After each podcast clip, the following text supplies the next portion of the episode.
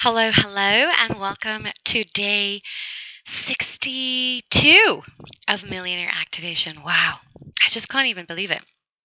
So, today we're talking about what do you do when you don't feel like it, right? We're into our resistance series, and now we're going to talk about different ways to handle resistance. Okay, so when you don't feel like it, odds are there's a bunch of apathy that's kicking up.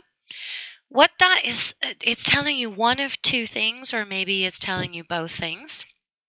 But the first thing that it's telling you, my darling, is um, either that you're exhausted and you just need to rest and you just need to recuperate. Your brain might be doing some really, really crazy uh, processing and release underneath your um, level of awareness.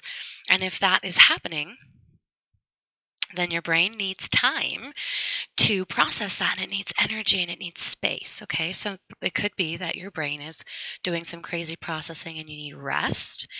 Or if you don't feel like it and your energy levels are fine, you just find yourself uh, distracting yourself with other things that you would rather do what you're doing, honey, is you're hitting a ceiling. You're either hitting a ceiling in your life, you're hitting a ceiling in your behavior, you are hitting um, a point where your brain has decided it does not want to do any more activity, so it's falsely moved you into a sense of apathy. This is not real apathy. So, one of the ways that you can um, overcome this is to reconnect with why you want to do the thing in the first place. Is it that, I mean, is it truly that your entire purpose, uh, your entire um, reason for doing the thing has shifted and you're just not interested in doing it anymore?